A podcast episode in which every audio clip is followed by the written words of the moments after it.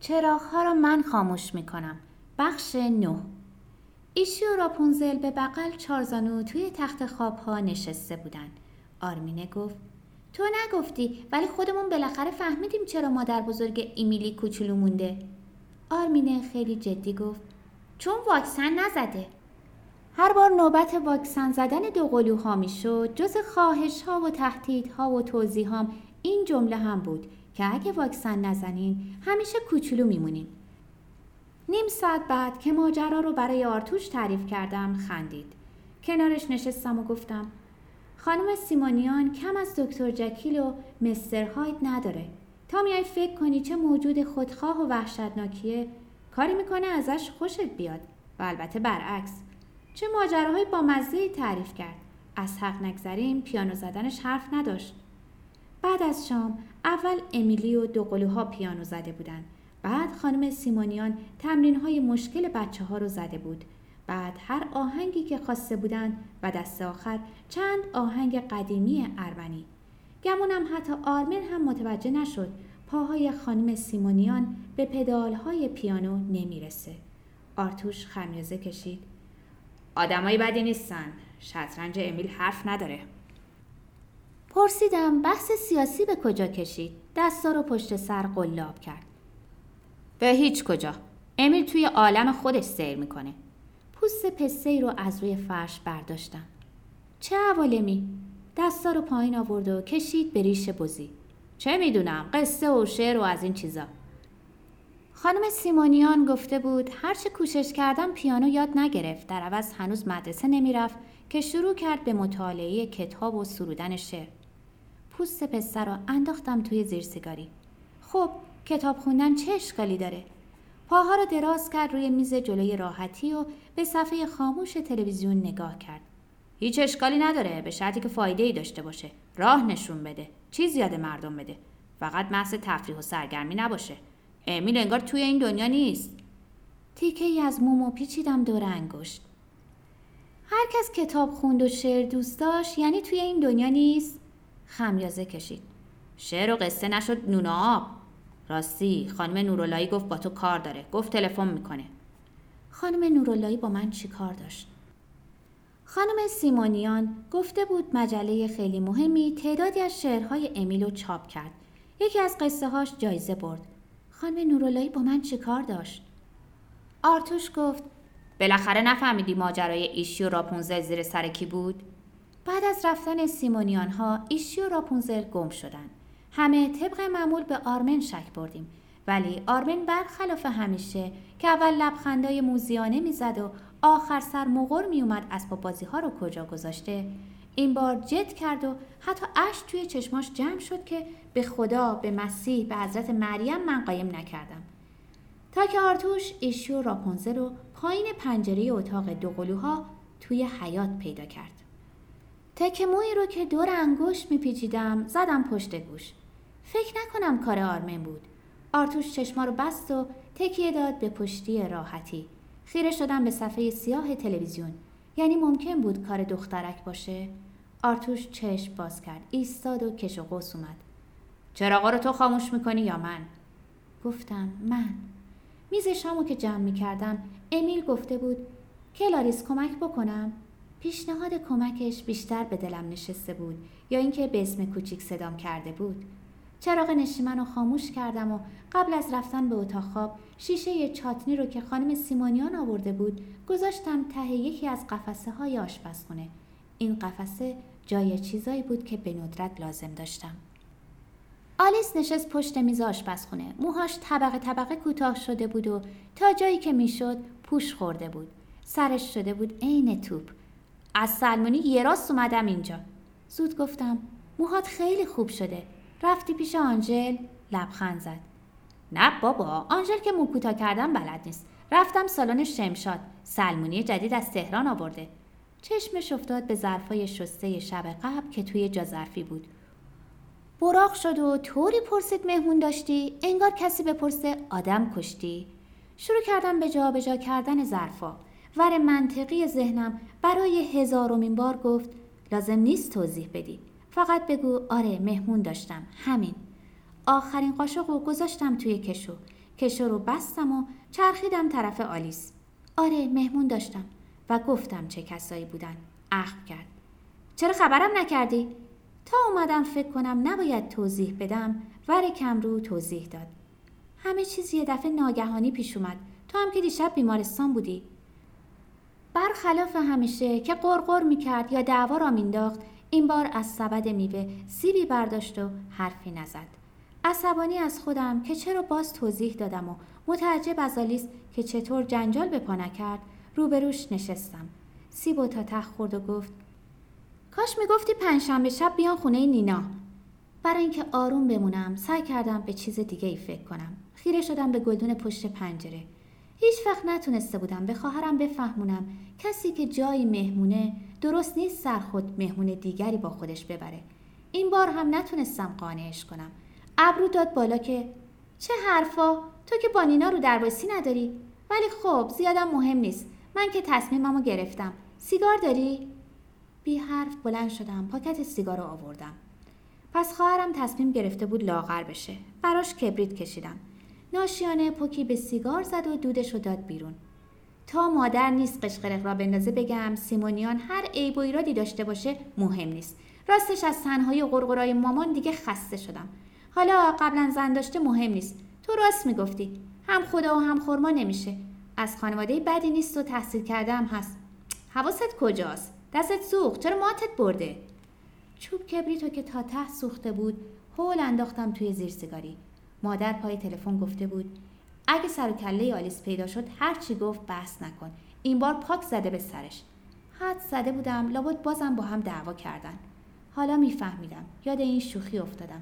مردی گفت تصمیم گرفتم با دختر پادشاه ازدواج کنم. گفتن پادشاه که دختر به تو نمیده. گفت من تصمیمم رو گرفتم. پنجاه درصد قضیه حل شده.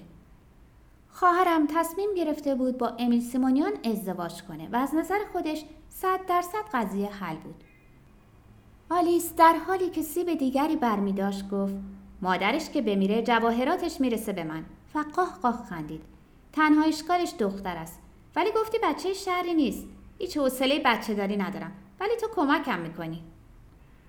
بعد از اینکه به همین ترتیب همه چیزو به قول مادر برید و دوخت و پوشید از جا بلند شد. خب من رفتم. برای کدامن سفیدم کفش سورمه‌ای لازم دارم. سرم داشت گیج می‌رفت. گمونم جواب خدافزیشم ندادم و آلیس لبخند زنان رفت. تا برسم به راه رو که به مادر تلفن کنم تلفن زنگ زد. مادر پیش دستی کرده بود. می‌دونم می‌دونم. از دیشب تا حالا دارم توی گوشش می‌خونم. انگار نه انگار. هر چه زودتر این مرتیکه رو ببینه بهتر. شاید از خر شیطون پیاده شد. گوشی رو که گذاشتم از دست مادرم هم عصبانی بودم. به چه حقی ندیده و نشناخته می‌گفت مرتیکه پشت میز آشپزخونه نشستم و دستم رفت طرف سرم. مود و رنگش پیچیدم و باز کردم. پیچیدم و باز کردم. تجسم اولین برخورد آلیس و امیل سیمونیان کار سختی نبود. خواهرم هفت قلم آرایش کرده در همون نیم ساعت اول گزارش کاملی از محاسن اخلاقی و تحصیلات و موقعیت اجتماعی خودش می‌داد. در مورد همه چیز از آشپزی و خونهداری گرفته تا سیاست و اقتصاد جهانی اظهار نظر می‌کرد. بعد از خواستگارای متعدد و البته خیالیش می‌گفت که تقاضاشون رد شده بود و دست آخر درباره سفر انگلستانش حرف می‌زد. موی صافم مثل فنر لوله شده بود. بردمش پشت گوش و تکه دیگری دست گرفتم. ازدواج کردن آلیس بزرگترین آرزون بود. بارها خودم کسایی رو پیشنهاد کرده بودم اما خواهرم انگار لیوان زهر تعارفش کرده باشم. اخم کرده بود که وا یعنی اینقدر بدبخت شدم که تو برام شوهر پیدا کنی؟ هر بار مود و رنگش میپیچیدم نینا می‌گفت باز شدی لویی 16 هم دست از سر این موهای بدبخت بردار دست از سر موها برداشتم و پا شدم توی اتاقا راه رفتم و دنبال راه حل گشتم هیچ راه حلی که پیدا نکردم. نصب کردم. اگه خواهرم از خر شیطون پیاده شد خرج یه روز نهار و شام خونه سالمندان رو بدم. بچه ها که از مدرسه برگشتن امیلی همراهشون بود. قبل از هر چیز پرسیدم به مادر بزرگت گفتی و اومدی؟ امیلی سر تکون داد و نگاهش رو انداخت زمین. این همه کمرویی داشت حوصلم و سر می برد آرمینه گفت خودمون رفتیم از مادر بزرگش اجازه گرفتیم. آرسینه گفت امیلی چند تا اشکال ریاضی داشت. اومده آرمن کمکش کنه. تا نگاه متعجبم به چرخ طرف پسرم آرمن گفت الان برمیگردم. و دوید توی اتاقش. با خودم گفتم امروز انگار روز اتفاقای عجیبه. آرمن بعد از انشا یا در همون حد دشمن ریاضی بود. بچه ها که گفتن اسرونه چی داریم؟ تازه یاد اسرونه افتادم و بهانه آوردم. کار داشتم وقت نکردم چیزی درست کنم. سرای دوقلوها کج شد به یه طرف و چشماشون گشاد شد. چی کار داشتی؟ چرا وقت نکردی؟ بی حوصله گفتم نون پنیر هست بخورین اینقدر سوال نکنین. یه قدم رفتن عقب و به هم نگاه کردن. دست گذاشتم روی پیشونی تکیه دادم به دیوار و چشمامو بستم. آرمینه اومد جلو و دستمو گرفت. حالت خوب نیست؟ آرسینه دست دیگرمو گرفت. حالت خوب نیست؟ چقدر دلم می‌خواست بگم آره حالم خوب نیست. فرصت نشد از خودم بپرسم چرا حالم خوب نیست؟ زنگ زدن. دستامو از توی دستای دو قلوها بیرون کشیدم و رفتم طرف در و توی دلم گفتم خدایا خودت به خیر بگذرون. انگار منتظر بودم اتفاق عجیب دیگری بیفته. در رو باز کردم و از ذهنم گذشت آلیس شدم در سرزمین عجایب. اگه وقت دیگری بود از هم اس بودن قهرمان کوچولوی کتاب با خواهرم خندم می‌گرفت. وقت دیگری نبود و حالم خوب نبود و خندم نگرفت. برق کار شرکت بود. اومده بود چراغای حیات رو تعمیر کنه. مرد جوانی که تا اون روز ندیده بودم. خیلی لاغر بود و سالک بزرگی روی گونه داشت. پا به پاش رفتم تا حیات پشتی و برگشتم تا تک تک چراغها رو امتحان کرد و پای هر چراغ ایستاد به حرف زدن که تازه استخدام شرکت نفت شده و حالا که کار خوب داره تصمیم گرفته ازدواج کنه. مادرش دختر خالش رو براش نامزد کرده و برخکار از بچگی دختر خاله رو می‌خواسته و بالاخره به این نتیجه رسید که یکی از چراغها اتصالی داره که خودم هم می‌دونستم. بعد گفت فازمتش خراب شده و انشالله ما فازمت داریم. مطمئن بودم فازمت داریم اما هرچی توی جعبه ابزار گشتم پیدا نکردم. حتما باز آرمن برداشته بود. در اتاقش رو زدم و رفتم تو. فازمت پیش توه؟ با امیلی نشسته بودن روی میز رو پاها رو تاب می‌دادن. جفتی پریدن پایین. آرمن دست باشه گفت نه پیش من نیست. سر راه هم به حیات فکر کردم. عجب درس خوندنی. برخار گفت نمیشه از همسایه ها قرض بگیرین؟ خانم رحیمی که تهران بود. آقای رحیمی هم اون وقت روز حتما خونه نبود. با همسایه های دیگه هم آشناییم در حدی نبود که روم بشه چیزی قرض کنم. گفتم چرا؟ یه دقیقه صبر کن. از خیابون گذشتم و زنگ سیمانیان ها رو زدم. امیل که حتما هنوز از شرکت برنگشته بود. خدا خدا کردم مادرش روی دنده چپ نباشه و فازمت داشته باشه. در رو امیل سیمانیان باز کرد. فازمت آورد و خودش هم همرام اومد. شاید برقکار کمک خواست. نمی‌دونم چرا محض تعارف هم شده. با اومدنش مخالفت نکردم و از فکرم هم نگذشت. چطور این وقت روز شرکت نیست؟ حس کردم حالم بهتر شده. آلیس یه چیزی گفته بود. حتما انقدرها هم احمق نبود. امیل زودتر از برقکار اشکال سیمکشی رو پیدا کرد و تمام مدت که با سیمها ور می‌رفت برقکار بیکار ایستاد و از عروسیش گفت و اینکه شاید بتونه در بهمنشیر یا شاید هم پیروزآباد خونه بگیره و خدا بخواد بعد از عروسی میرن مشهد زیارت. بالاخره بساتش رو جمع کرد و وقت رفتن با خنده گفت با همسایه مثل آقای مهندس چرا به ما تلفن می‌کنین؟ به در فلزی نرسیده بود که صدا زدم. صبر کن. دویدم توی خونه قفسه آشپزخونه رو باز کردم و جعبه رو برداشتم. برگشتم حیات و دادم دست برق کار. خیره شد به جعبه. شکلات استور؟ و نگاهش برق زد. گفتم ببر برای عروس خانم خوشحال تشکر کرد و رفت. امی سیمونیان نگام می‌کرد. دستاش خاکی و سیاه بود. تعارف کردم بریم تو دستشو بشوره. تا دستشو بشوره از شربتی که جز خودم هیچ کس توی خونه دوست نداشت دو لیوان درست کردم. به آشپزخونه که اومد دوروبر رو نگاه کرد. بعد دستشو بو کرد. چه صابون خوشبویی؟ چه آشپزخونه قشنگی؟ چه شربت خوشرنگی؟ نشست پشت میز و به پنجره نگاه کرد. هره رو خودتون ساختین نه؟ پنجره آشپزخونه ما هره نداره. هیچ کدوم از پنجره های خونه های بووارده هره نداشت. تازه اومده بودیم آبادان و آرمن و حامله بودم که آقا مرتزا هره پنجره آشپزخونه رو برام ساخت. امیل جوره شربت خورد. منتظر بودم بگه خوشمزه است. نگفت. نگاهش هنوز به پنجره بود گل نخودی ها انگار کمجون شدن آقا مرتزا دستایی که بره بستش رو کشیده بود روی هره که هنوز پر از خاک و گرد آجر بود گفته بود این هره جون میده واسه گل نخودی آدم از عطرش بیهوش میشه نمی‌دونستم گل نخودی چه جور گلیه و تا اون وقت اسمش رو نشنیده بودم. یکی دو هفته بعد از به دنیا آمدن آرمن آقا مرتزا روزی که قرار نبود بیاد اومد. گلدونی رو از ترک دوچرخه باز کرد گذاشت روی هره جابجا کرد و گفت گل نخودی چشم روشنی ناقابل. اولین بار بود گلای کوچیک آبی و صورتی و سفید رو می‌دیدم. امیل از کجا اسم گلا رو می‌دونست؟ شربتش رو خورد و گفت مسجد سلیمان توی حیات گل نخودی کاشته بودم. برای باغچه خودمون سفارش خاک و کود دادم. آوردن خاک اینا رو عوض می‌کنم. بهش گفتم این کارا رو باغبون شرکت می‌کنه. لیوانو گذاشت روی میز. زنجیر گردنش گیر کرده بود به دکمه پیرهن. زنجیر رو از دکمه جدا کرد. و رفتن با خاک و گل گیاه دوست دارم. تماشای بزرگ شدن چیزی که خودت کاشتی حس خوبی داره نه؟ لبخند احمقانه ای روی لبام نشست. خندید. البته در گلکاری مثل تو خبره نیستم. علامت سوال رو که توی نگاهم دید گفت از دوقلوها شنیدم گلایی که اون شب برای مادرم آورده بودی خودت کاشتی. حس کردم دارم سرخ میشم. از اینکه گفته بود تو یا چون عادت نداشتم کسی از کارام تعریف کنه؟ پرسید برقکار رو میشناختین باز داشت می‌گفت شما. گفتم نه بار اول بود میدیدمش. تازه استخدام شرکت نف شده. به صلیب گردنم نگاه کرد. پس از کجا می‌دونستی عروسی می‌کنه؟ صلیبو که کج شده بود راست کردم. خودش تعریف کرد. به گل ها نگاه کرد و گفت می‌فهمم چرا. همه دلشون می‌خواد با تو حرف بزنن. حرف زدن با تو راحته. نگام کرد. انگار آدم سالهاست تو رو می‌شناسه. آرسینو و آرمینه جست و خیز کنان سر رسیدن. کار مدرسه ما تموم شد. امیلی کارش تموم نشد؟ تازه یادم افتاد یک ساعت بیشتره. صدایی از اتاق آرمن نیامده تا اومدم از جا بلنشم امیلی کتاب و دفتر زیر بغل وارد شد. آرمینو و آرسینه از دو طرف بازوهاش رو چسبیدن.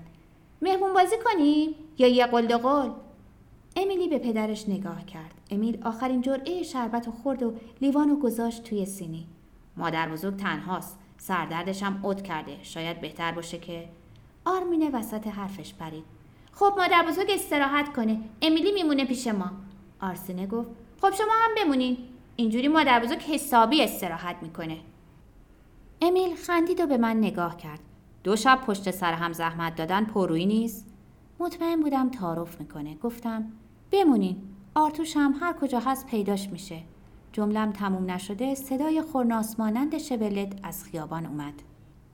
آرمینه و آرسینه بالا پایین پریدن بمونین بمونین خواهش می‌کنیم بعد زل زدن به من گفتم تلفن می‌کنم به خانم سیمونیان همه خیلی زود یاد گرفته بودیم که نه فقط اجازه امیلی که اجازه پدر امیلی هم دست مادر بزرگه. جواب سلام آرتوشو دادم که دو قلوها از سر و کولش بالا می‌رفتن و در فکر واکنش علمی را سیمونیان شماره گرفتم. صداش خسته بود و بیحوصله. به من مربوط نیست خودشون می‌دونن و گوشی رو گذاشت. شروع کردم به درست کردن شام. کتلت با سیب زمینی سرخ کرده.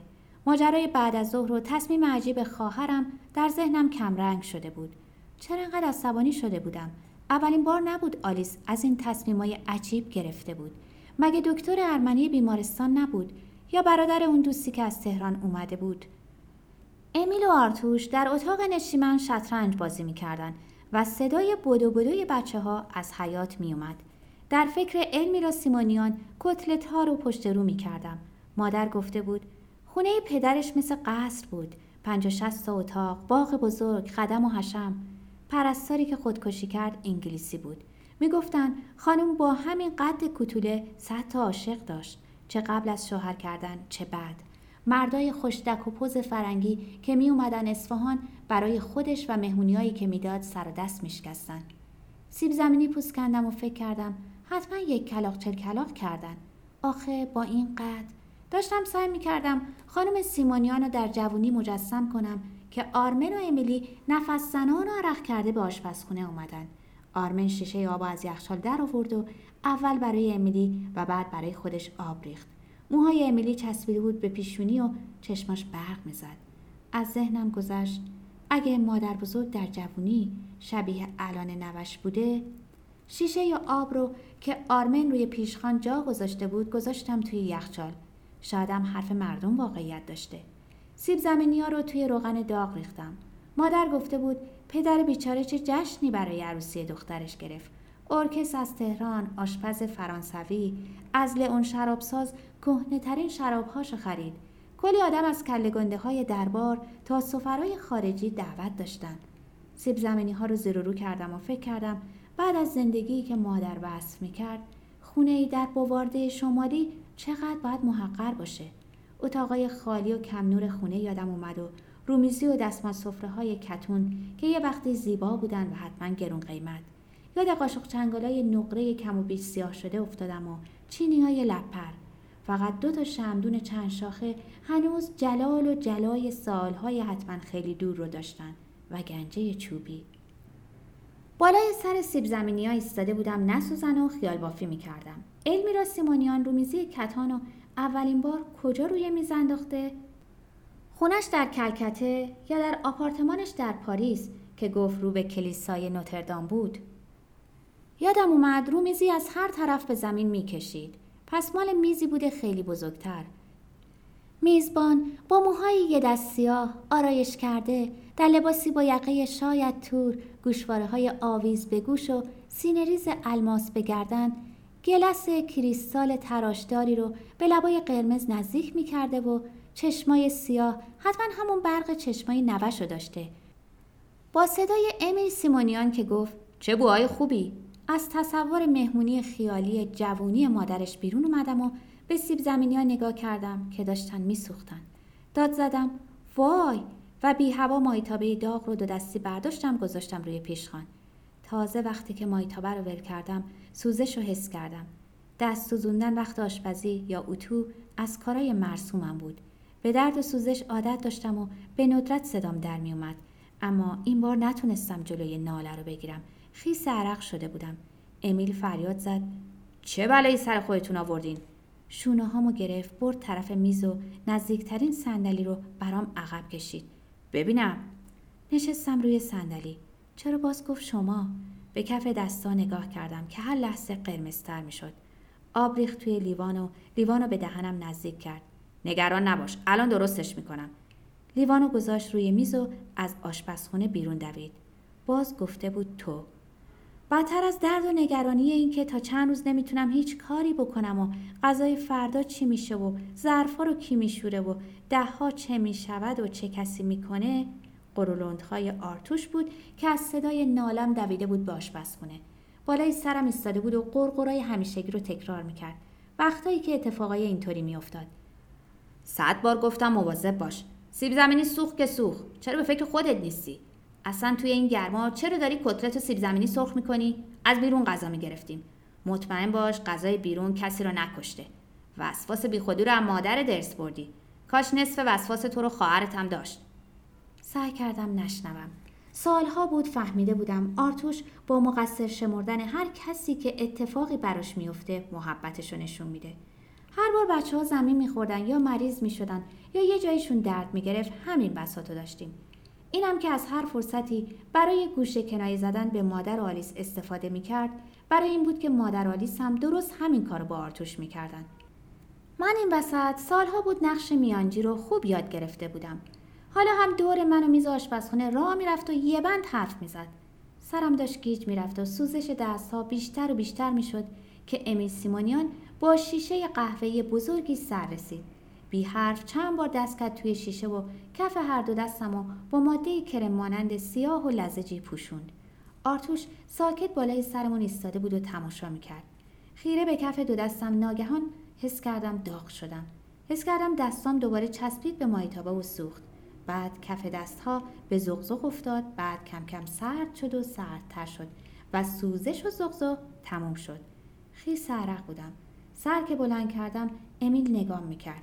با لبخندی که انگار می‌گفت نگفتم درستش می‌کنم.